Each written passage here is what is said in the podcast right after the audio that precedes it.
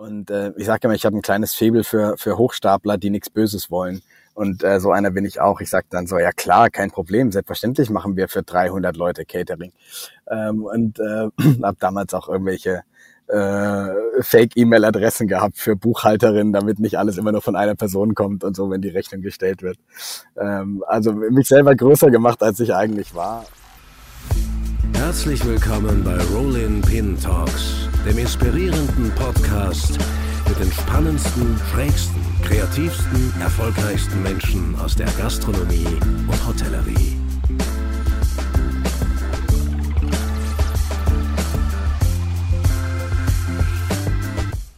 Ja, herzlich willkommen zu einer neuen Folge Rolling Pin Talks. Mein heutiger Gast ist äh, Deutschlands Mr. Bistronomy mit ethischem Anspruch, wenn man so will. In Hamburg hat er mit unglaublichem Erfolg eine ganze Straße gekapert, zumindest gastronomisch. 2011 hat er mit einer einfachen Taterie in St. Pauli begonnen Heute ist er Herr über verschiedene höchst zukunftsträchtige Konzepte, darunter eine Seafood Bar, äh, die für viele Hamburger wirklich zu den besten deutschlandweit gehören. Ich freue mich sehr, ihn endlich als Gast in unserem Podcast begrüßen zu dürfen. Herzlich willkommen und äh, vor allem moin, Fabio Hebel. Moin, vielen Dank für die Einladung. Ich freue mich sehr dabei zu sein. Ich sage moin, äh, eigentlich, äh, man glaubt es kaum, Wahlhamburger, richtig, Fabio? Ich bin Wahlhamburger, genau. Ähm, vor 15 Jahren, bummelig, wie man hier sagt, ähm, also ungefähr hierher gekommen. Ähm, also es ist fast soweit. August sind es dann wirklich 15 Jahre. Ähm, ja, eigentlich nur für ein Jahr geplant und dann doch hier geblieben und auch sehr glücklich damit. Ja, ja. Ja, ich sag, man glaubt es kaum, weil du gehörst halt wirklich schon ähm, irgendwie zum, zum gastronomischen Inventar äh, Hamburgs hast dir da ähm, über die Jahre einen Namen gemacht. 2011, ich habe es erwähnt vorhin, hast du deine Taterie eröffnet. Ähm, du gehörst ja zu dieser neuen Generation von Gastronomen, die irgendwie ständig eine Krise managen müssen. Also irgendwie mhm. es ist mhm. von Fachkräftemangel über ähm, Corona, jetzt der Ukraine-Krieg. Ähm, den kriegst du auch mit deinen Konzepten zu spüren. Wir kommen dann gleich noch darauf. Hast du dir das gastronomische Unternehmertum so vorgestellt? 2011? Nee, tatsächlich nicht. Ähm, ich äh, bin in die erste Kalkulation gegangen. Ich war ja noch relativ ähm, jung mit äh, 22, 23 Jahren. Habe ich den ersten Laden eröffnet. ähm, das war auch relativ blauäugig mhm. und ja, wenig Erfahrung, äh, um ehrlich zu sein, so wenig Erfahrung, dass ich nicht mehr wusste, was eine Konzession ist. Ich hatte einfach nur den Traum eines eigenen Ladens und habe halt einfach eröffnet und irgendwann kommt jemand rein und sagt, sag mal, was machst denn du hier? Und ich, äh, ich arbeite. Und dann, ja, aber du, du, kannst ja nicht einfach arbeiten. Wir wussten ja gar nicht, dass es dich gibt. Und dann sage ich, okay, und was muss ich tun? Und dann sagt er, jetzt ja, machen wir morgen mal einen Termin auf dem Amt. Also damals war das noch ein bisschen leichter und da wurde auch mein Auge auf St. Pauli zugedrückt. Ähm, heute, heute mit mehreren Läden und mehreren Firmen. Äh, also A, passiert mir das natürlich nicht mehr.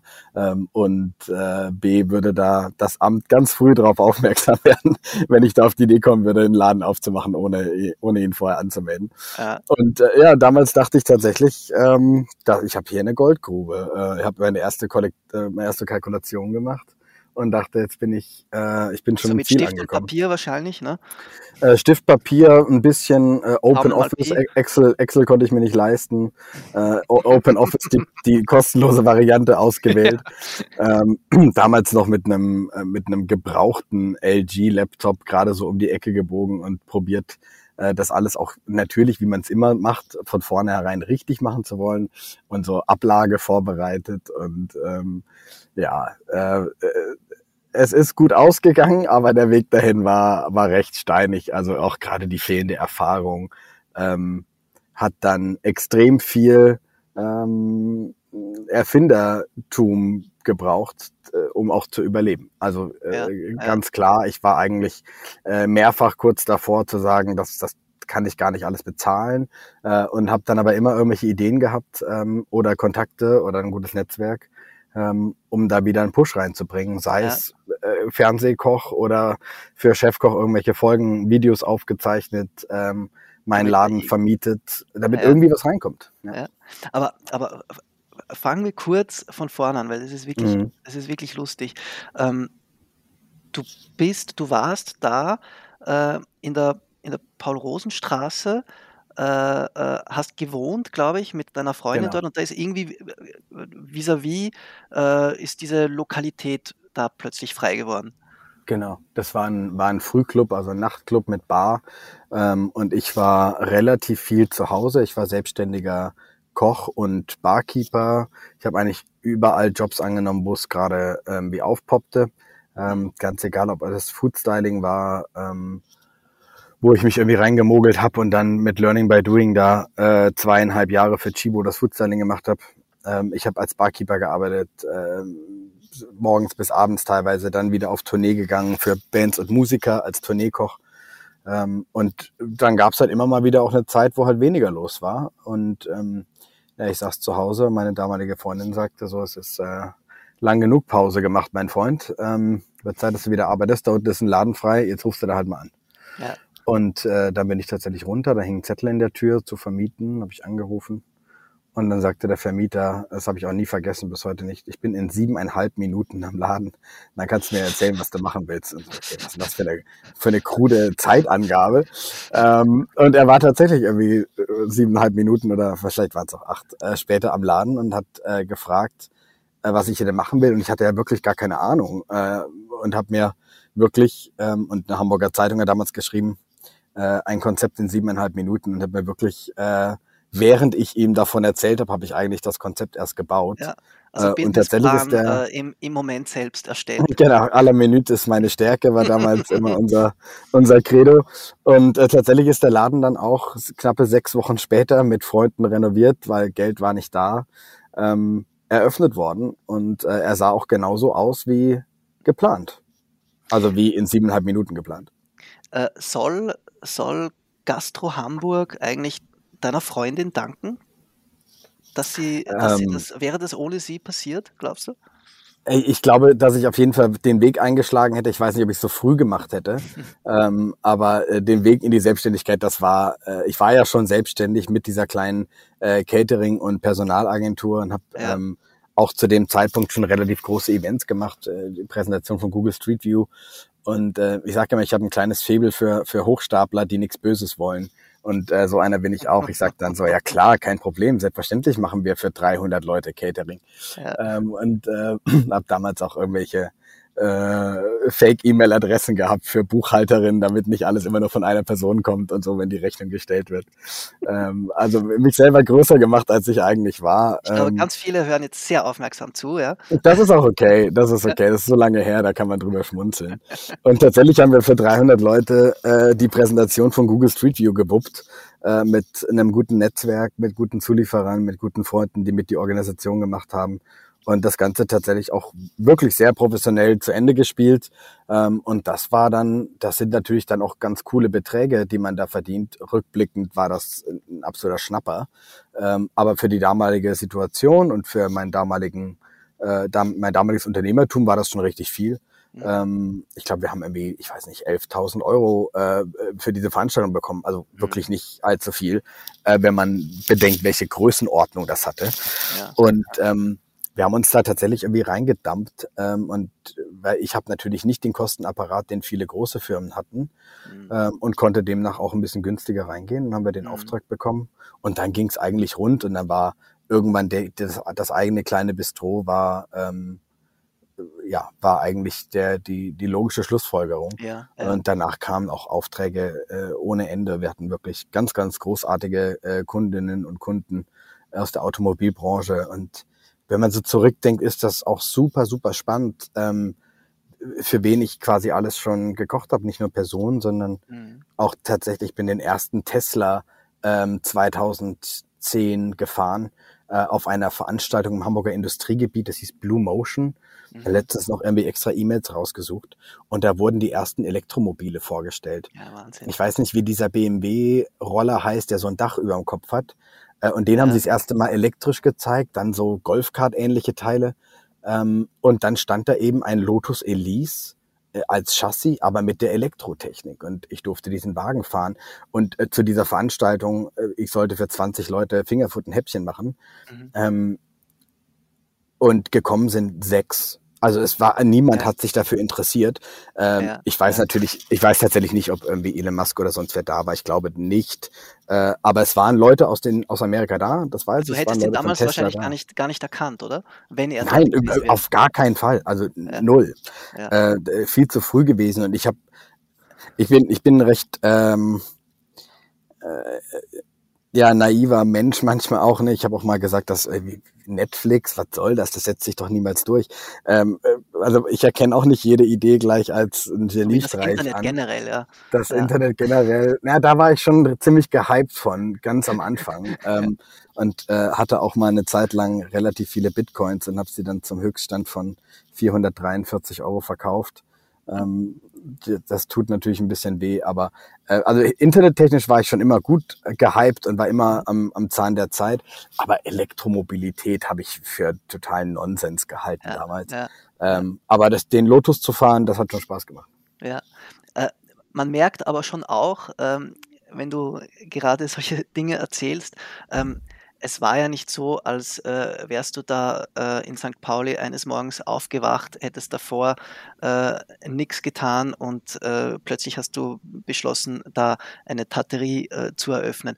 Du warst ja, du bist ja schon ganz schön viel rumgekommen in den Jahren davor äh, mhm. und hattest, wie du es vorhin jetzt auch gesagt hast, schon auch ein, ein bestimmtes Netzwerk einfach schon. Ja, ähm, total. Die ähm das waren halt auch, das war auch viel Arbeit. Also so ein Netzwerk sich aufzubauen und wirklich konsequent, auch wenn man wirklich abends schon müde war, doch noch aufs Netzwerkertreffen in der Handelskammer zu gehen und im Zweifel zwei Visitenkarten zu verteilen und mit 20 nach Hause zu kommen und die am nächsten Tag zu sortieren. Und mhm. das ist viel Arbeit gewesen, ähm, aber ich habe immer fest daran geglaubt, dass ein gutes Netzwerk ähm, die Basis für einen unternehmerischen Erfolg ist. Ähm, zu der Gründung der Taterie, da war jedenfalls nicht der Plan, dass ich noch ganz viele andere Läden aufmache. Ich dachte wirklich, ich habe hier meinen kleinen süßen Laden und dann wird das schon irgendwie nett und ich verdiene mein Geld und vielleicht auch viel. Ähm, das war äh, definitiv zu kurz gedacht und dann kommt natürlich auch mit den mit den Jahren äh, ganz klar der Wunsch nach mehr und ähm, äh, wie jeder von uns hat habe ich natürlich auch äh, Idole und Leuten, denen ich früh gefolgt bin. Also äh, Wer ist ich habe in deinem Fall? Ähm, ja, ich war, ähm, also in meinem Fall war das tatsächlich äh, im, im Ursprung Jamie Oliver. Das hing mhm. vor allem damit zusammen, dass eine seiner ersten Folgen in Deutschland ausgestrahlt wurden. Da hatte ich meinen ersten Feierabend. Und ich kam quasi aus der Küche und ich habe in einem Banketthotel gelernt. Ähm, und zu dem Zeitpunkt, als ich da angefangen habe, war relativ viel Convenience dort gang und gäbe. Das hat sich zum Glück mit dem neuen Küchenchef da relativ schnell erledigt gehabt. Mhm. Und ähm, ich kam aber eben von einer Schicht, wo ich auf einer Aufschneidemaschine äh, Tomaten geschnitten habe und dann Mozzarella im Block und dann musste ich die auf so einem Spiegel zu so einem Fächer legen und ich war so gelangweilt von diesem akkuraten äh, Anlegen von Tomate Mozzarella mit so einem schmierigen Pesto da drüber und ähm, Balsamico-Glas. Und ich komme nach Hause und bin wirklich K.O. von diesem Tag. Der Tag hat um fünf angefangen. Ich war dann zwei, halb drei zu Hause. Ich war 15 Jahre alt, also länger hätte ich auch gar nicht arbeiten dürfen. Mhm. Und mach den Fernseher an und da ist ein Koch, der irgendwie in einem karierten Hemd in so einer ja. coolen Küche steht und ja. äh, sowohl die Feigen als auch den Mozzarella nur so zerfetzt und eine, eine Zitrone durch die Hand ausdrückt, bisschen Oliven, ein bisschen Salz und ich dachte, ich bin im Himmel. Das ist ja genau das, was ich will. Ich will genau so sein und genauso kochen wie er.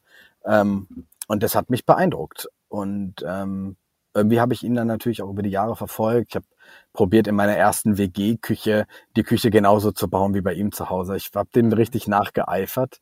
Mhm. Ähm, ich finde ihn heute immer noch. Ja, tatsächlich. Ja, kann ich euch immer noch ein Foto zur Verfügung stellen.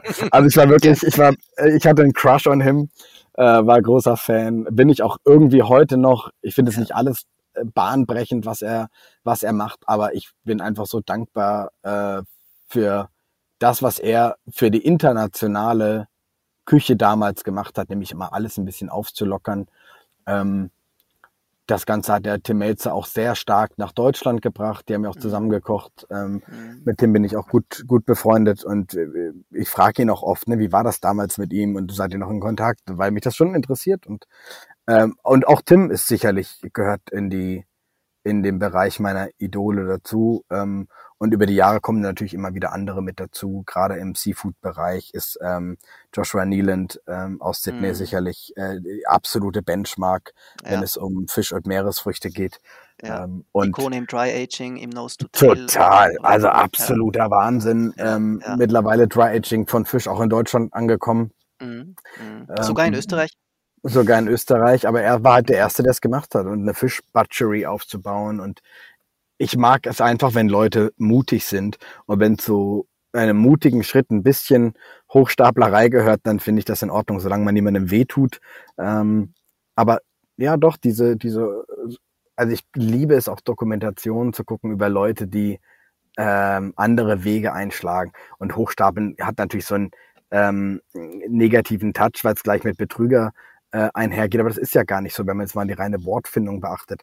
Dann sagt man, okay, der hat einfach nur ein bisschen höher gestapelt, der hat sich einfach ein bisschen größer gemacht, als er ist, mit mhm. dem ganz klaren Plan, das aber auch zu schaffen. Und ja. ähm, auch, ich weiß nicht, ob du das Fire Festival kennst, ähm, eines der, der größten äh, Flops in der Festivalgeschichte, äh, amerikanisches Festival gewesen. Und der Typ, der das machen wollte, ein junger Kerl, der hatte wirklich den Traum vom coolsten Festival der Welt auf einer Insel mit den besten Models und Influencern. Und da waren wirklich alle. Kendall Jenner, Bella Hadid, jeder hat da mitgemacht in den Werbevideos. Und das ist zu einem kompletten Desaster geworden. Ähm, und alle haben gesagt, er ist ein Betrüger. Nee, der wollte das wirklich ernsthaft machen. Warum äh, der, ist es zum Desaster dem, geworden?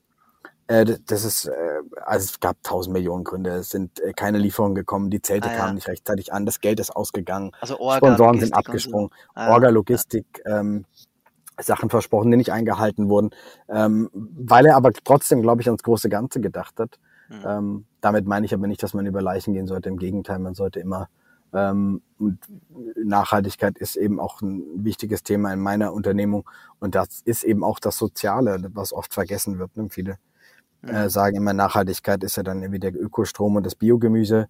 Aber es ist halt auch wichtig, dass man ökologisch, äh, nicht nur ökologisch, sondern auch ökonomisch so nachhaltig arbeitet und vor allem aber auch sozial.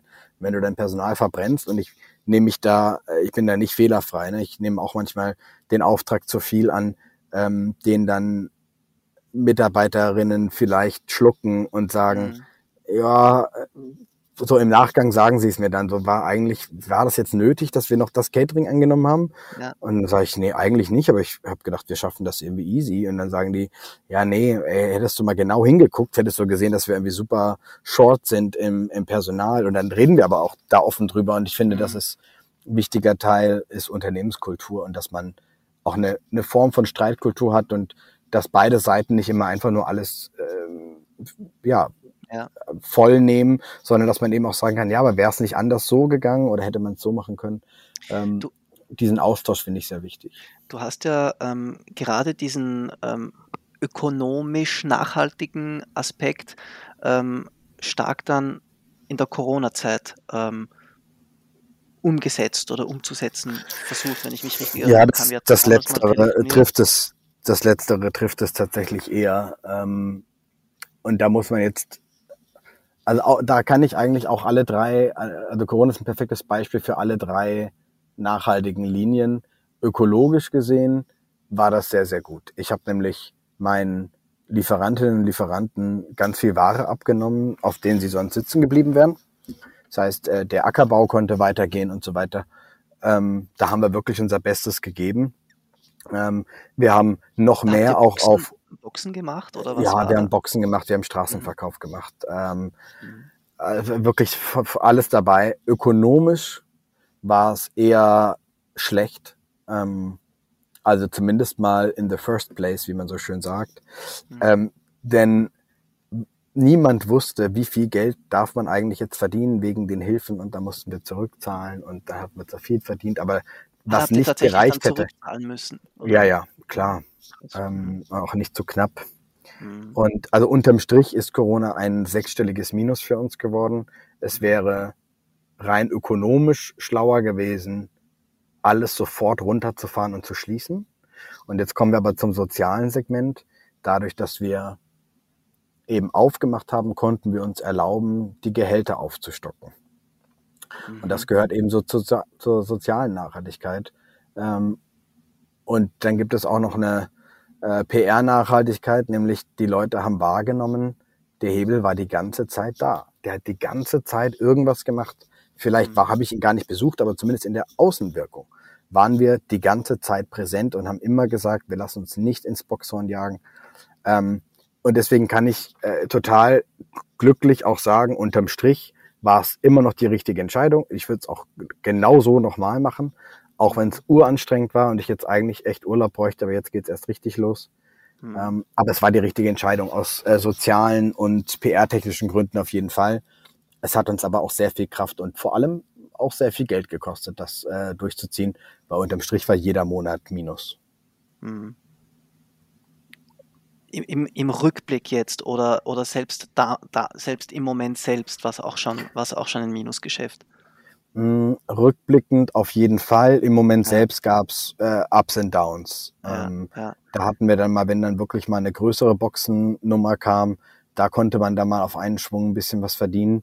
Ähm, aber dann, ja, dann war es halt auch nicht so viel, ähm, dass es eben reicht, auch auf die Hilfen zu verzichten. Es hätte halt nur mit den Hilfen gut funktioniert. Das war ja das Kräfteverhältnis viel mehr in Deutschland als in Österreich. Ne? Genau.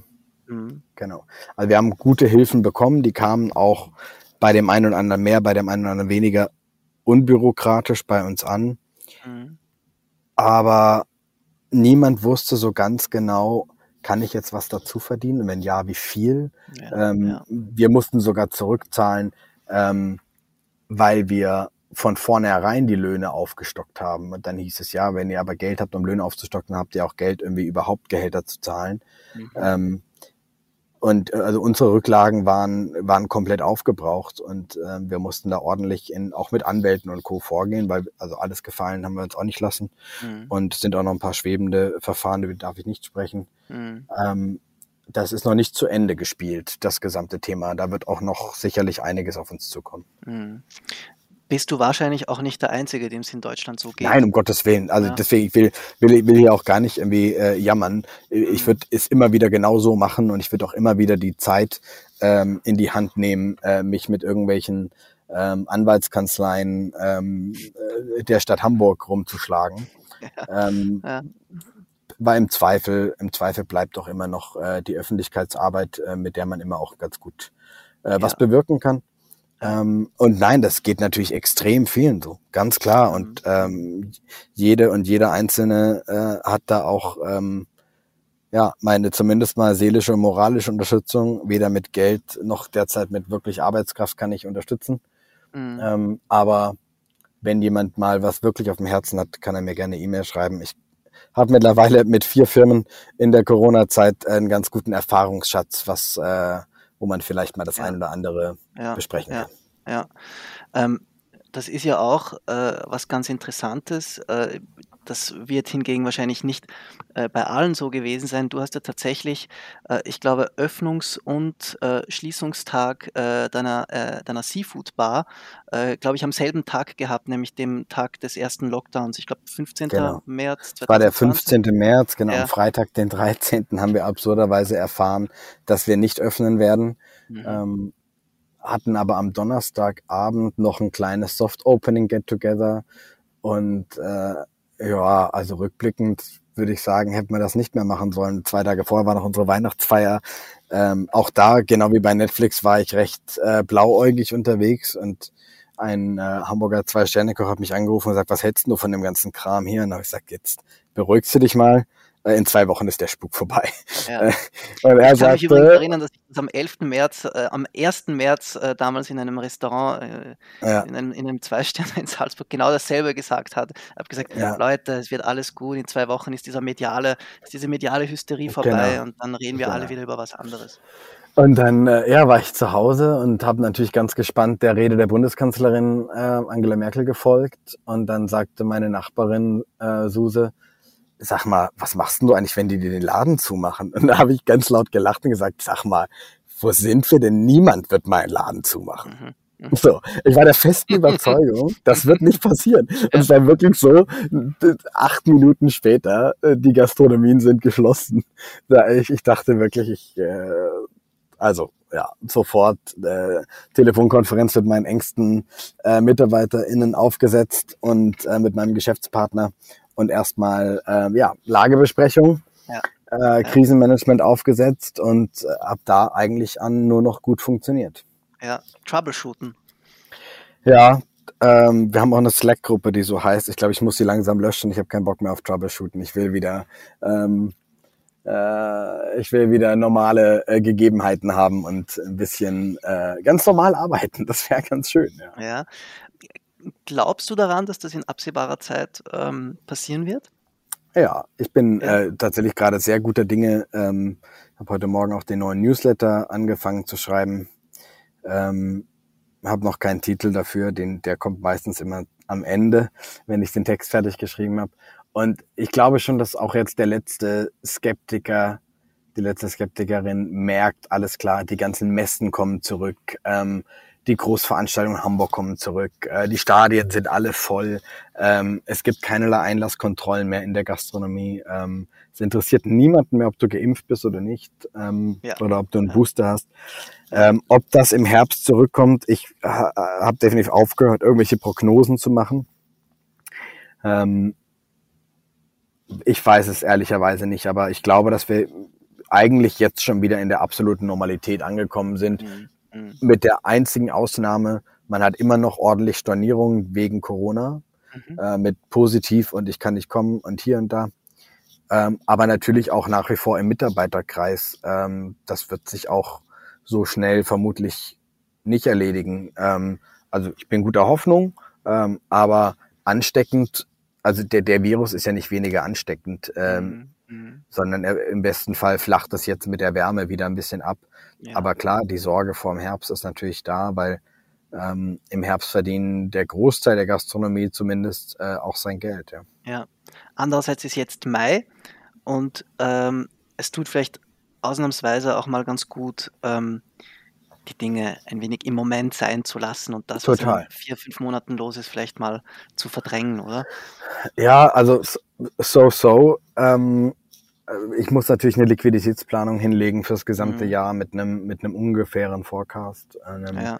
Und ich nutze da, wir sind recht sehr, sehr technisch aufgestellt in unserer ähm, Administration. Ich nutze sehr viele Tools, mit denen ich ähm, unser, unser tägliches Büroleben so organisiere mit meinem Team. Und äh, dort habe ich jetzt mehrere Szenarien aufgestellt. Das geht digital tatsächlich sehr, sehr, sehr, sehr gut. Da mhm. kann man ein Szenario erstellen und kann sagen, ähm, einmal die Umsätze im Vergleich zum Vorjahr, mhm. ähm, die Ausgaben im Vergleich zum Vorjahr, die Personalkosten auf aktuellem Stand, ne, damit man wirklich ja. mal live sieht, was wäre eigentlich wenn. Ja, ähm, ja. Und da gibt es ein paar Szenarien, die machen mir wirklich Sorgen. Ähm, bei ein paar Szenarien, die dürfen einfach nicht eintreten. Ähm, Lockdown und, zum Beispiel? Ja, Lockdown äh, gehört auf jeden Fall dazu. Da glaube ich, sind wir drüber über das. Thema. Ähm, denn jetzt wurde ja auch im Winter bei absolutem Höchststand aller Zeiten von äh, Inzidenzen wurde ja auch nichts mehr, äh, nichts mehr zugemacht. Mhm. Aber ja, diese Szenarien helfen zumindest mal, ähm, die Planwerte in der Liquiditätsplanung so ein bisschen im Griff zu haben und zu gucken, könnte es noch einen Engpass geben oder wird der Sommer jetzt so stark, also im XO ist der Sommer stark, ähm, im Hebel ist der Winter stark, mhm. äh, dass wir auch einen guten Puffer aufbauen können. Ähm, das, was wir im Hebel halt nicht konnten. Und da ist es tatsächlich so, da müssen wir halt genau hingucken und genau auf die Kostenstruktur achten, äh, mhm. dass uns das nicht um die Ohren fliegt. Ähm, jetzt gerade, wenn wir über Kostenstrukturen sprechen, die du jetzt anstellst, ähm, interessant ist, äh, ist doch auch das Thema Mehl. Äh, du hast ja eine Bäckerei eröffnet, ich glaube mhm. le letztes Jahr, richtig? Genau, 5. Dezember haben wir mal äh, relativ locker angefangen. Äh, mhm. Im Januar, Februar haben wir es dann hochgerampt. Dann hatten wir leider einen Personalengpass, weil uns zwei Mitarbeiter äh, verlassen haben, ähm, sowohl ins Ausland als auch zu einem anderen Betrieb, respektive mhm. in die Selbstständigkeit. Und da mussten wir ähm, schließen, was okay war, da wir auch einiges nochmal fertig renovieren wollten. Wir haben einfach zu früh eröffnet. Ähm, ich hatte da, ähm, ja, ich hatte, als, als die Planung losging im April, ähm, wusste ich natürlich von Corona, dass der Winter nochmal so heftig wird und dass wirklich eine Homeoffice-Pflicht äh, zum Beispiel gestartet wird. Also Leute sind wirklich zu Hause geblieben mhm. und dann läufst du halt nicht mal eben in die Bäckerei um die Ecke und holst dir noch ein Brot und einen Kaffee ja. und gehst mal zur Arbeit. Ja. Das habe ich auch ein bisschen, das hat mich ordentlich getroffen da ähm, und somit war die gesamte Kalkulation und ne, man sagt ja immer, man will es jetzt richtig machen und auf gute Beine stellen, dann war das halt wieder hin. Und dann mussten wir nachbessern und nachbuttern mhm. und mehr Geld reinschieben. Mhm. Und jetzt haben wir es halt einmal auf Null gefahren, haben die Renovierung zu Ende gebracht und haben jetzt gerade nochmal neu gestartet, also relativ frisch mhm. mit dem mhm. komplett neuen Team. Ähm, der Mike ist unser Headbaker, der ist aus München gekommen. Mhm. Andy ist von Gazzo Pizza aus Berlin zu uns gekommen. Ähm, und ähm, Caro als Kuchenbäckerin, Tina war schon in der Hartbergerie in Kopenhagen, mhm. ist bei uns jetzt Teilzeit gerade nur da. Hoffen wir, dass wir sie bald ein bisschen mehr anstellen können. Und deswegen neues Team und äh, das macht richtig viel Laune. Wir haben am Konzept noch ein bisschen was gedreht. Ähm, denn auch das sind, man nimmt ja immer Learnings mit aus solchen Prozessen. Es ist mhm. wichtig, dass man das dann auch umsetzt. mein. Learning war, es ist eben doch nicht so einfach, eine Bäckerei zu öffnen, wie ich mir ursprünglich gedacht habe. Was ähm, war eigentlich der, der Plan? Warum eine Bäckerei? Ach, ich komme ja aus Süddeutschland, ich bin mit gutem Brot aufgewachsen. Ähm, ich esse mindestens einmal am Tag eine Brotzeit, äh, ob es mal mhm. mittags ist oder dann zum Abendbrot. Ähm, ich brauche nichts Warmes abends zum Beispiel. Und ja, wir haben relativ viel Brot für die Restaurants immer von extern eingekauft. Und mhm irgendwann kam halt die Idee, ja, mehr mit Sauerteig, das macht schon eh Spaß.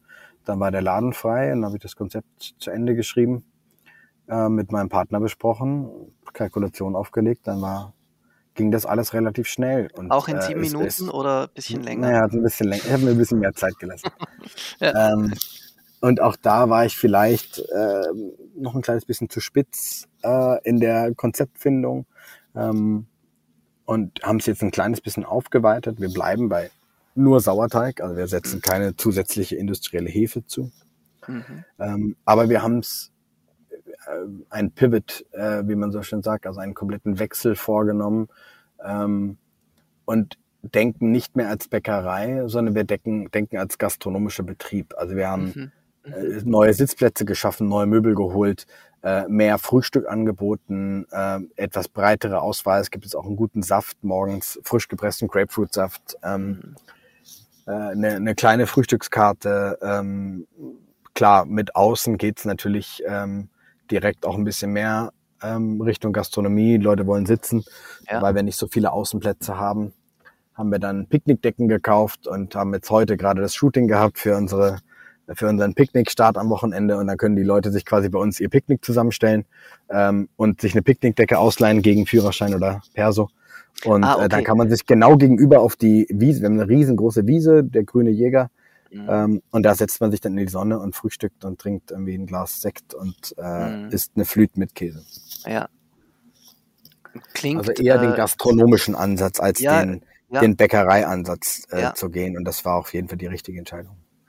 Trotzdem ist die Grundidee auch, dass diese Bäckerei dann deine äh, beiden anderen Betriebe äh, versorgt mit Brot. Das tut das tut's schon. Also momentan ja. backen wir nur für die Bäckerei selbst und für die eigenen Restaurants. Mhm. Wir haben zum Glück eine relativ große Anfrageliste von anderen Gastronomen und Gastronomen, die gerne unser Brot möchten. Ah, ja. Wir wollen sie auch alle bedienen. Ähm, wir sind absolut, haben da voll, total Bock drauf, mehr B2B zu machen. Mhm. Ähm, aber dafür brauchen wir noch ein paar Leute. Jetzt haben wir noch mal Bewerbung, Bewerbungsgespräche und äh, ein junger Kerl aus der Ukraine, gebürtig aus Aserbaidschan, hat dort in einer sehr coolen Bäckerei gearbeitet. Ähm, der ist jetzt in Deutschland und der kommt nächste Woche und hoffen wir mal, dass wir den eintüten mhm. können. Und dann mhm. können wir auch schon wieder deutlich mehr machen.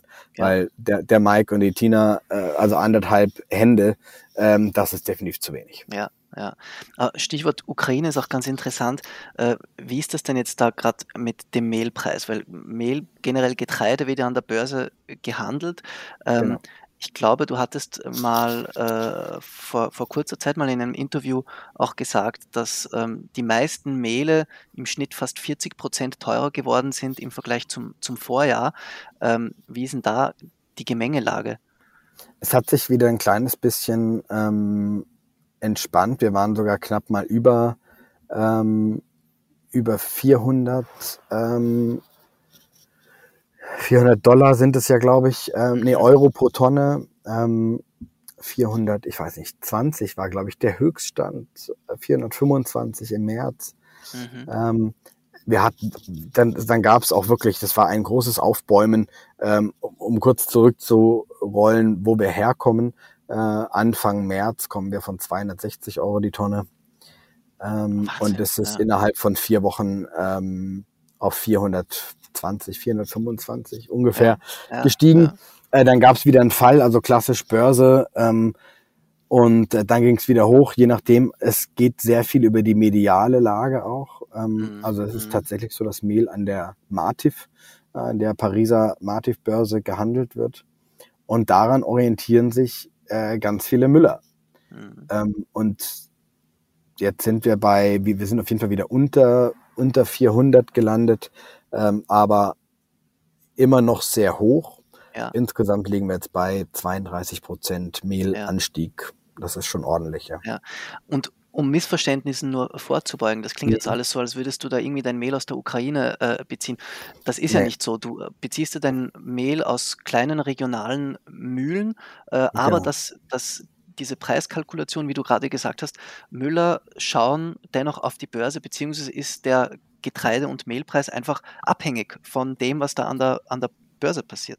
Ganz genau. Also wenn, wenn die das jetzt nicht machen würden, ähm, dann werden natürlich sofort ausverkauft und mhm. ähm, dann spätestens dann würde im Zweifel der Zulieferer vom Getreide sagen, jetzt wird's aber teurer. Also es ist ja eine mhm. Kettenreaktion. Ja. Ähm, und äh, oder das Saatgut für das Getreide wird teurer und und und. Deswegen müssen sich da immer automatisch alle dran halten ähm, und jeder geht den Weg halt einfach mit. Und nee, tatsächlich unser unser Mehlerzeugnis kommt von Erich Sack aus dem Harz mhm. oder nördlich vom Harz. Ähm, und auch tatsächlich nur im Umkreis von 80 Kilometer wird Getreide eingekauft. Also, äh, es ist ein, ein komplett regionales Produkt, ähm, was trotzdem komplett von dem von der Kornkammer Europas, von der Ukraine eben abhängt. Ja, ja. ja.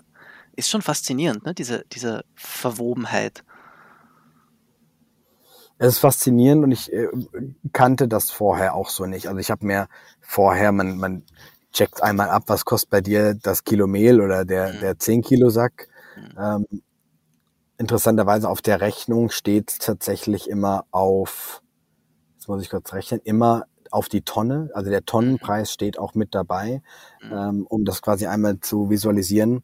Und unser, äh, unsere Mühle ähm, hat Anfang März, ich habe gerade eben kurz nachgeguckt, am, am ähm, 2. März haben sie gesagt, wenn wir über 400 Euro pro Tonne gehen, dann gehen wir zu Tagespreisen über. Also sie, sie haben quasi die Preise angezogen mit irgendwie alles klar, das ist eine Mischkalkulation, mit der kommen wir klar. Ähm, wenn wir über 400 gehen, gehen wir zu Tagespreisen über. Ähm, mhm. Da wäre ich ungern gewesen, weil dann schwankt tatsächlich auch die gesamte Kalkulation. Das nervt auch höllisch. Ja, ähm, ja. Und wir, wir kaufen ja immer schon große Mengen. Wir kaufen ja schon immer äh, eine knappe Tonne für die, für mhm. die Bäckerei. Da kommen auch ein paar Paletten an. Ähm, und das geht ja auch schnell weg. Es ist nun mal unser absolutes, äh, ja, das das die Grundzutat, die wir halt auch ja, benötigen. Ohne Mehl wird es schwierig in der, in der Bäckerei. Ohne Mehl wird es schwierig, ist auch tatsächlich irrelevant, welches Mehl ähm, äh, man sich anguckt. Es ist alles, alles teurer geworden. Mhm. Ähm, mhm. Wir probieren trotzdem, wir haben ein ganz klares Credo, was das Thema äh, Preisanstieg betrifft, ähm, so viel wie nötig, so wenig wie möglich. Wir wollen niemanden äh, mehr aufdrücken, als es tatsächlich irgendwie notwendig ist, aber wir müssen natürlich auch überleben, äh, weil es macht ja auch keinen Sinn, wenn wir nächsten Monat kein Mehl mehr backen können. Ja, ja. Ähm, also einen kleinen Anstieg gab es auch. Ähm, wir sind tatsächlich, wir haben uns auch in diese Wertschöpfungskette mit reingereiht und ähm, äh, haben quasi einen Kilopreis berechnet. Unsere Brote wiegen ja alle ein Stück weit auch unterschiedlich, äh, mal 610, mal 590 Gramm. Mhm. Und um dann wirklich auch eine komplette Transparenz zu haben, sind wir übergegangen auf Kilopreise, die an der Wand stehen. Mhm. Und ähm, dann haben wir eine Kundenwaage installiert mit dem Kundendisplay, dass die wirklich genau sehen, äh, was wiegt denn eigentlich mein Brot, was kriege ich denn eigentlich für mein Geld. Ja.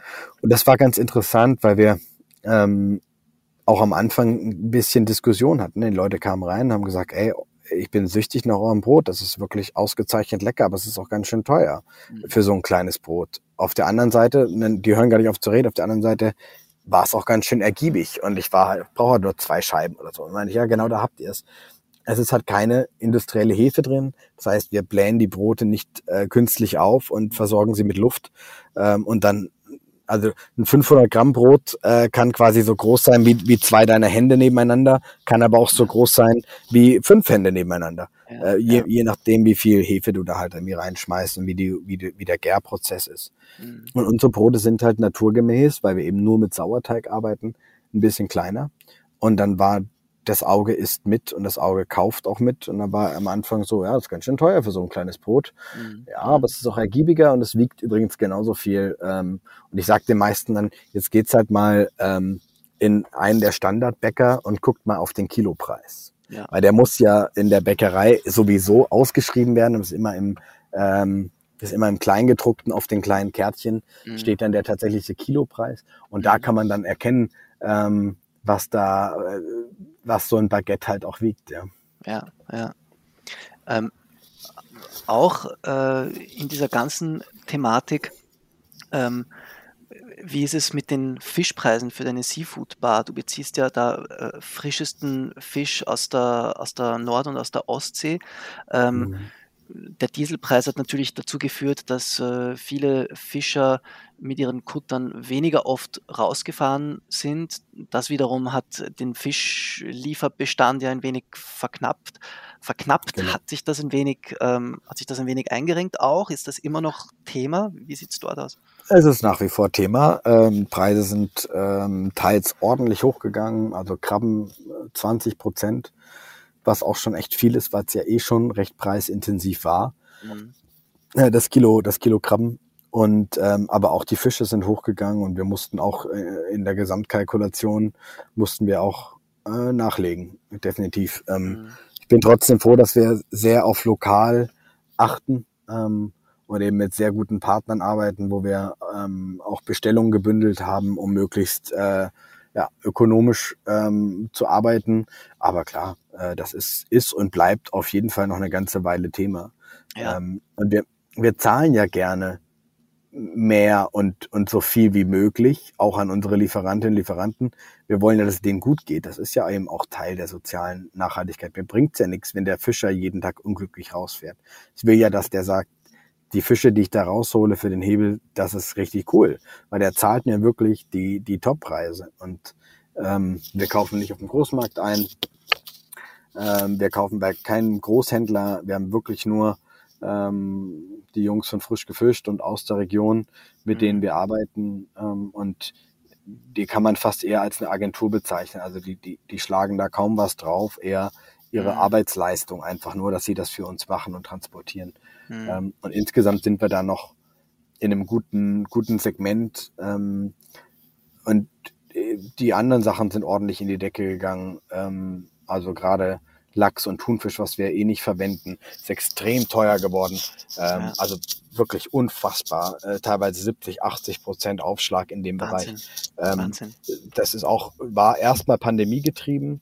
Mhm. Ähm, da ging es sehr viel um Takeaway, ganz viele Pokebowls, äh, Sushi-Bars, ähm, äh, dann ne, die, die ganzen Quick-Commercer wie Flink und Gorillas äh, haben dann angefangen, Sushi mit ins Programm mit aufzunehmen. Mhm. Ähm, all diese Sachen haben dazu geführt, dass dann ne, Nachfrage regelt den Preis. Ja, und ja. wir gucken einfach, dass wir auch mit Produkten arbeiten, die ja vielleicht eh nicht so beliebt sind, weil sie Arbeit äh, machen, wie der Hornhecht zum Beispiel. Mhm. Ähm, der, der macht einfach Arbeit und das ist auch okay. Mhm. Äh, dafür habe ich ja meine Mitarbeiterinnen und Mitarbeiter in der Küche. Und ähm, Petermännchen zum Beispiel, das ist ein Fisch, ähm, der hat den Ruf, dass wenn man den Stachel berührt, dann kann man davon sterben. Das stimmt auch tatsächlich, aber ja, ja. Äh, im einfachsten Fall ähm, stirbt nur der Finger ein bisschen ab für ein paar Tage. Im schlimmsten Fall stirbt man davon. Und mhm. der ist extrem unbeliebt. Oder wie der Karpfen oder der Hecht. Ja. Ähm, und äh, dann gehen wir halt mehr auf solche ähm, Fische und legen dann eher unsere Arbeit mit in die Waagschale, äh, bevor wir jetzt für sehr beliebte Fische wie Kabeljau, den haben wir erstmal auch aus ökologischen Gründen von der Speisekarte leider verbannen müssen. Ähm, gibt auch eine harte, ein, äh, harte Regulierung in dem Bereich, also mhm. ein Kabeljau pro Fischer pro Tag. Mhm. Ähm, mhm. in der Ostsee der Dorsch überhaupt nicht mehr. Ostsee eh gar, komplett auch gestrichen, ähm, ah, aus ja. ökologischen Gründen ja. vom Speiseplan. Also da muss man einfach ein Auge drauf haben. Da gibt's halt nur ab und zu mal Ausnahmen. Jetzt gab's gerade wieder den, den Wildlachs, den Ostseelachs. Das ist der einzige Lachs, der bei uns auf dem Teller landet. Ähm, das gibt's immer nur zwei Wochen im Jahr, da, wo der gerade auf Wanderschaft ist. Mhm. Und ja, das ist halt viel Arbeit und da muss man hinterher sein und dann funktioniert's aber auch. Und dann kann man eben auch die Preise möglichst moderat halten. Ja, ja. Du hast ja ähm, sowohl für dein Hebelrestaurant, also dein, dein Flagship-Haus, wenn man so will, mhm. ähm, und die Seafood Bar jeweils einen grünen Michelin-Stern. Mhm. War, was ist so deine Meinung zu diesem? Ist, ja, ist ein neuer, eine neue Sterne Art vom Guide Michelin in Deutschland. Ich weiß jetzt mhm. gar nicht, seit wann gibt es den grünen Stern? Seit zwei Jahren oder seit, seit zwei Jahren sind es, drei Jahren? Ja. Irgendwie so. Ja, also neu. Ähm, von den einen umstritten, die anderen sagen super, gute Sache. Was sagst du? Beides. Ich weiß, das wolltest du jetzt nicht hören, aber ähm, also erstmal. Ähm, äh, ja, kann genau. ganz interessant sein. Erstmal finde ich es ähm, den richtigen Ansatz, in, überhaupt als Guide Michelin das mit reinzunehmen. Mhm. Und jetzt, wir machen mal ein bisschen Ping-Pong, aber ich wünschte mir natürlich, dass nachhaltiges Arbeiten absoluter Standard wäre. Mhm. Also das quasi extra auszuzeichnen, bedeutet ja auch, dass die anderen das nicht tun, was auch nicht immer stimmt. Ähm, und Nachhaltigkeit ist eben kein so einfaches Thema. Äh, jetzt hat der Guy Michelin zumindest mal im ersten Jahr das Ganze auch, es wirkte zumindest recht inflationär verteilt. Ähm, und der Billy Wagner hat das schon ähm, zu Recht auch angesprochen und auch mhm. zu Recht auch kritisiert und mit seinem Brandbrief, ich will diesen grünen Stern nicht haben, weil ihr wisst gar nicht, wie es hier eigentlich, also was wir wirklich tun, mhm. ähm, sondern es, man hatte schon ein bisschen das Gefühl, dass auf Hörensagen vertraut wurde und ähm, auf ein starkes Marketing. Ähm, und ich war quasi komplett auf Billys Seite und er war auch gerade bei uns in Hamburg und wir haben uns auch nochmal darüber unterhalten, weil ich konnte das total unterschreiben, hatte aber erstmal irgendwie nicht den Mut, äh, da auch öffentlich gegen vorzugehen, weil ich mich schon auch irgendwie gefreut habe, weil es auch ja klar. es war ein hartes hartes Jahr Arbeit mit der ja. Seafood Bar, das auf und alle haben mir davon abgeraten und gesagt, du kannst Fisch nicht nachhaltig machen. Und mhm. ich sag doch, ich glaube schon, dass es geht. Ähm, und ich habe mich natürlich drüber gefreut, dann habe ich das auch ein paar Tage sacken lassen. Und ähm, ja, jetzt haben wir ihn dieses Jahr wiederbekommen. Und muss auch sagen, dass der Gegensteller dazugelernt hat. Also sie haben offensichtlich Billy Wagner gehört, ähm, mhm. denn äh, wir haben sowohl im Restaurant äh, bei beiden Besuchen mit dem jeweiligen Tester darüber gesprochen. Er hat auch unser Personal gefragt, ähm, wie denn so die Stimmung sei. Also es ging also tatsächlich auch auf Soziale über. Ähm, und ähm, dann haben wir nochmal zweimal telefoniert, wo wirklich auch recht kritische Fragen aufkamen, äh, wo wirklich genau nachgefragt wurde, ähm, jetzt habe ich auf der Speisekarte Garnelen gesehen, erzählen Sie mal bitte kurz, wie das Unternehmen arbeitet, wo kommen die denn her? Und dann sage ich, die kommen aus Niedersachsen, Neue Meere, Garnele, ähm, ist eine Kaltwasserzucht, äh, also ohne, ohne Wärme, keine Zusatzstoffe, mhm. eigenes Block, äh, Blockwerk zum Heizen. Ähm, der gesamten Anlage, also nicht des Wassers, sondern der gesamten Anlage. Ähm, und das war schon gut. Da hat man schon ein bisschen besseres Gefühl gehabt, dass es nicht so ein ja, ähm, ja. nicht so ein dahingeworfener Stern war. Weil das und war ja der Kritik ja. damals von Billy Wagner auch. Ne? Also genau, für, für alle, genau. die das gerade nicht am Schirm haben. Er hat das damals kritisiert, weil äh, er dem Michelin vorgeworfen hatte, äh, diese Nachhaltigkeit nicht wirklich zu kontrollieren oder da nicht genau. wirklich nachzufragen. Zumindest, weil er äh, damals überhaupt nicht ähm, mit kritischen Fragen konfrontiert mhm. worden sei. Ja, so, so genau. war das, das war damals die Thematik. Also ich wünschte mir, es würde sogar noch tiefer gehen, ne? vor allem so im Bereich Waste Management ähm, fände ich super. Dieses Jahr haben wir einen Fragenkatalog dazu bekommen und da musste man auch recht ausführlich das alles beantworten. Da ging es auch um Waste. Mhm. Ähm, Gut, aber ja, wie gesagt, kann man da irgendwas hätte, hinschreiben. Ne? Theoretisch hätte ich schreiben können, was ich will. Mhm. Mhm. Ähm, nur dann, also ja, ich glaube ans, äh, ans Gute im Menschen. Ich ja. glaube auch daran, dass die Leute, die das, äh, die da ein bisschen Greenwashing betreiben, dass die auch immer auf die Nase fallen. Mhm. Ähm, denn es ist ja schon auch eine öffentlichkeitswirksame äh, Geschichte, so ein grüner Stern. Und wenn ich jetzt hier irgendwie ähm, Unfug treiben würde, ähm, das spricht sich ja dann irgendwie schnell rum. Ja. Ähm, da wird schon jemand sagen, jetzt guckst du das mal an und ähm, ja. Das geht natürlich nicht. Und trotzdem wünschte ich, dass auch der Guy Michelin in Gänze etwas mehr äh, mit dem Hinblick Nachhaltigkeit arbeiten würde. Also ob ähm, ob gewisse äh, Mineralwasserhersteller jetzt die besten Partner direkt dafür sind. Ähm, ich verstehe, dass man diese Partner braucht, vollkommen verständlich, vollkommen klar. Ob die dann auch den Nachhaltigkeitspreis, äh, wenn man immer so salopp dahergesagt bezeichnen möchte, ob die den vergeben sollten, mhm. ähm, lasse ich jetzt mal so stehen. Mhm. mhm.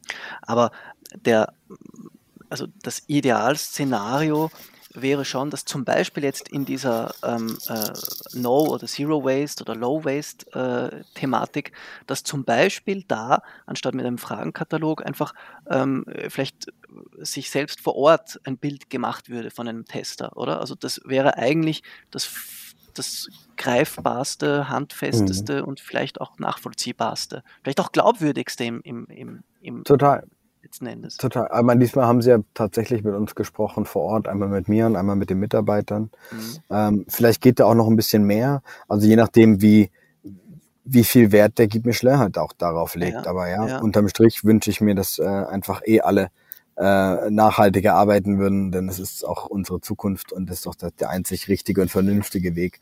Äh, alles andere ist auf lange Sicht ähm, Nonsens und ich halte ähm, nicht nachhaltig arbeitende, arbeitende Betriebe äh, für nicht zukunftsfähig, nicht zukunftsträchtig ja. Ja. und nicht, ja. Ähm, ja, ist nicht mein, nicht mein Cup of Tea. Glaubst du auch, dass ähm, durch Corona diese ganze Nachhaltigkeitsthematik die Sternegastronomie weiterhin extrem prägen wird? Total. Also ich, ähm, die Sternegastronomie ist, glaube ich, so volatil auf volatilen Beinen wie noch nie mhm. derzeit. Mhm. Ähm, mhm. Ich hatte das so ähm, und damit bei mit der Sterne-Gastronomie vielleicht müsste man das ein bisschen ähm, offener halten. Die gehobene Gastronomie. Es gibt sehr viele äh, wirkliche Top-Restaurants, die im Zweifel gar nicht äh, bewertet wurden ja. ähm, oder oder in deren Stadt auch gar kein gar kein Stern vergeben wird. Deswegen ja. die absolut gehobene Gastronomie, ähm, die hat es gerade nicht ganz so leicht, ähm, denn ich glaube gerade so postpandemisch ähm, haben die Leute vor allem auf laute, offene Geselligkeit Lust. Das eine schließt das andere ja nicht zwingend aus, aber zumindest beim deutschsprachigen Raum fällt es zumindest auf, dass dann oft, ähm, ja, wenn ich mit dem mit einem meiner engsten Freunde in ein feines, vermeintlich feines Restaurant gehe, vielleicht sogar zwei Sterne, ähm, da gibt es nicht viel in Deutschland, wo man auch mal ähm, ja. Wo man nicht von irgendjemandem schräg angeguckt wird, wenn man irgendwie auf den Tisch klopft und, ja. und sich irgendwie ja. den Bauch hält vor Lachen. Mhm. Ähm, mhm. das, da würde mir, würde mir jetzt eigentlich jeder widersprechen und sagt, bei uns darfst du lachen, so laut du willst. Ja, das ist auch klar. Ähm, aber aber die, die anderen Gäste finden es vielleicht doof. Und mhm. äh, zumindest ich merke es einfach auch in der, in der Nachfrage. Das Restaurant Hebel ist zum Glück immer, immer sehr gut bis ausgebucht mit Warteliste am Wochenende. Vor der Pandemie äh, waren wir jeden Tag brechend voll mit Warteliste und Leute haben wirklich gesagt, kann ich bitte noch irgendwie einen kleinen Platz er, erhaschen? Mhm. Ähm, und momentan rennt die, rennen sie uns halt in der Seafood Buddy Bude ein, weil die Leute wirklich, die wollen ausgelassen feiern und äh, laut sein und wollen sich auch vielleicht für einen Abend mal kein Menü aufdiktieren lassen. Mhm. Ähm, das kommt immer noch ausreichend vor. Wir haben immer noch genug Gäste, die haben Bock auf Menü und das macht auch richtig viel Spaß und wir werden jetzt auch nicht das Konzept daran ändern. Aber ich weiß natürlich auch, ob meines Netzwerks in Hamburg, wie es in den anderen Läden aussieht, mal besser, mal äh, weniger gut. Mhm. Unterm Strich sind es aber eben die geselligen, äh, offenen, lauteren Läden, ein bisschen legerer, ja. äh, aber eben höchste Qualität. Also das hat die Pandemie mit sich gebracht. Ja. Die Ansprüche ja. sind auch mitgestiegen. Mhm. Ähm, Und das finde ich tatsächlich super, super spannend zu beobachten, dass die Total. Leute wirklich extrem viel Wert auf Qualität legen. Total. Also äh, du sagst, der Anspruch, der Qualitätsanspruch, der ist ungebrochen. Wer weiß, vielleicht noch, ähm, noch höher geworden. Ähm, als Gastronom muss man natürlich auch mit einer gewissen Transparenz dann darauf reagieren, aber gleichzeitig wollen die Leute auch ein wenig informeller, ausgelassener feiern. Und das merkst du, hast du jetzt gesagt, ähm, indem die Seafood Bar irgendwie da so ziemlich durch die Decke geht und im, im menüorientierten Hebel-Flagship äh, es nicht mehr so diese absolute Over-the-Top-Nachfrage gibt, wie es noch vor der Pandemie war. Genau. Mhm. Da hat sich, hat sich ein bisschen was geändert. Ähm, aber wie gesagt, die, die, die Anfrage ist immer noch da, aber eben nicht mehr dieses das war schon fast ungebremst, ja, ja. auch auch im Sommer äh, jeden jeden Platz irgendwie belegt und teilweise Doppeltbelegung abends gefahren. Ja, das hat sich tatsächlich ein bisschen geändert. Das kann an ja mittlerweile auch höheren Preisen liegen. Das kann an einem, ähm, dass wir uns auch ein bisschen verändert haben liegen.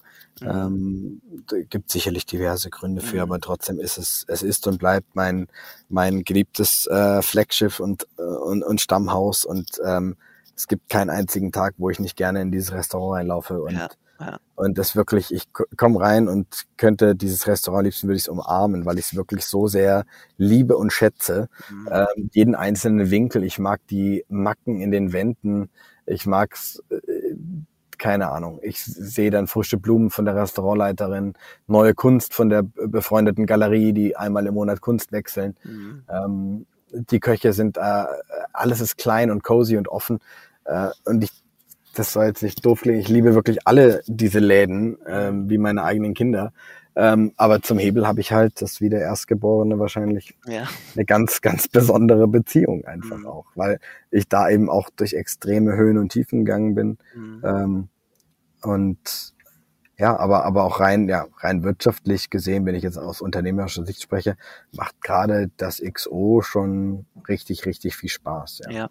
Und auch da würdest du sagen, liegt vielleicht in dieser Schiene, also glaubst du jetzt auch langfristig gesprochen, liegt in dieser Art von Konzept ein wenig die Zukunft mehr vielleicht als in der ja, gehobeneren ähm, Ach, das würde ich, das würde ich nicht so pauschal sagen. Mhm. Ähm, also ich glaube, dass ähm, der Trend zur trendfreien Gastronomie geht.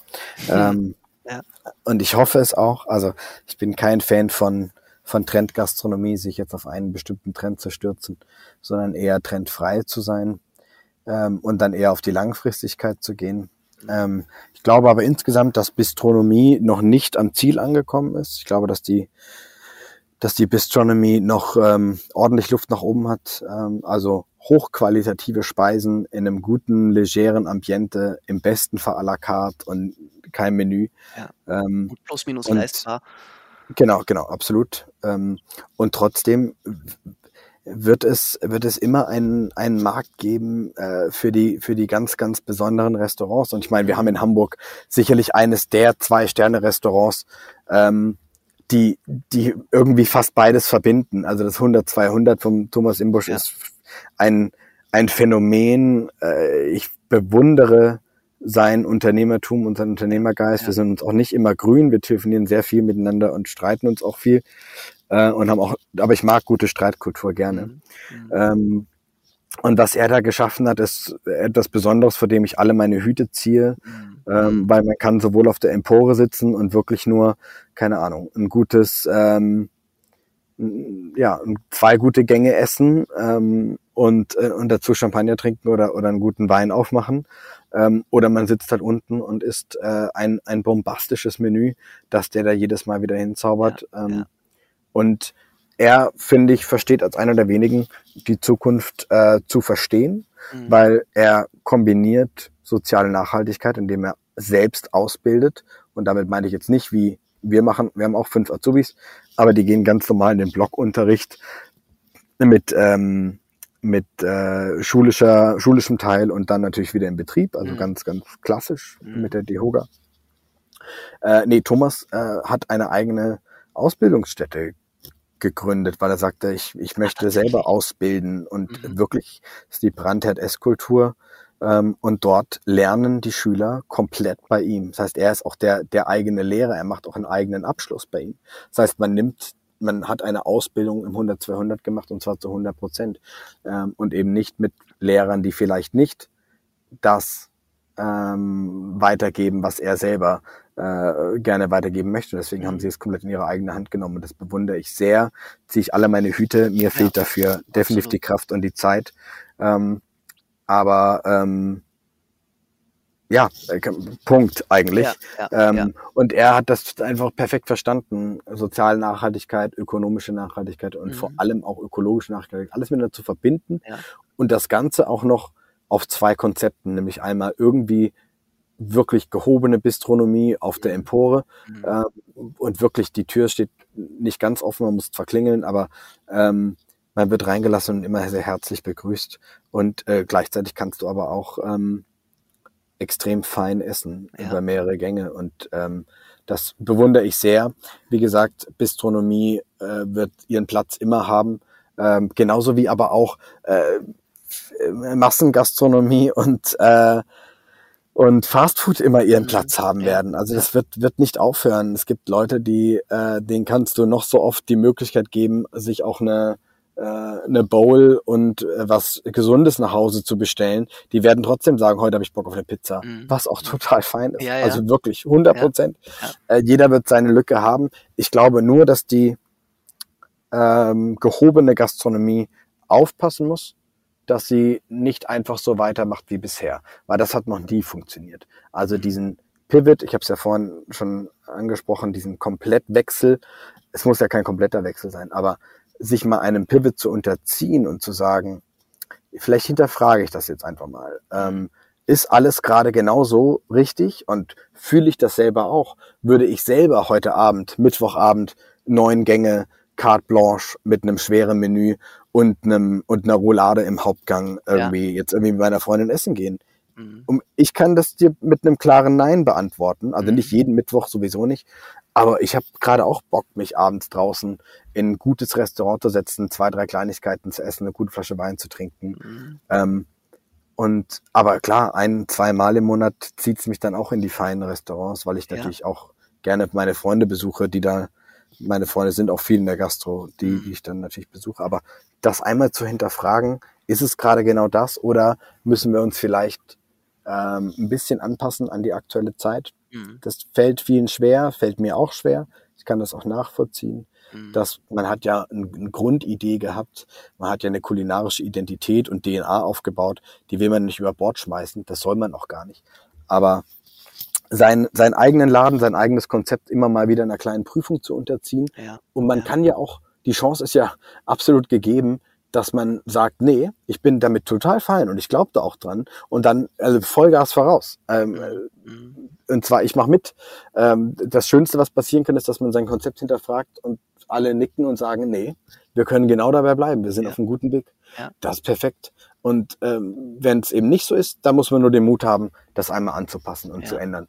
Und dann auch, ey, mitnehmen, äh, Marketing, mit der Presse reden, sagen, hey, wir haben hier ein bisschen was Neues gerade, wollt ihr mal vorbeikommen, zwei, drei Influencer einladen mhm. ähm, und sagen, guck mal, äh, bewertet das mal. Ich mache ganz oft, äh, dass ich gastronomische Freunde einlade und sage, hey, ich habe einen Tisch heute Abend frei, wir haben ein mhm. neues Menü, kommst vorbei, Essen geht auf mich, Getränke zahlst du selber. Ja. Und äh, das macht so viel Spaß, weil die wir geben uns einfach ungefiltertes Feedback und das ist urviel wert. Ja, ähm, ja. Denn wie wir es wissen, da kann man auch die eigene Mama fragen, wie hat's geschmeckt. Es war natürlich hervorragend. Ja. Äh, wenn die, die, die Gäste, die wenigsten Gäste geben dir immer ein ungefiltertes, ehrliches Feedback. Ja.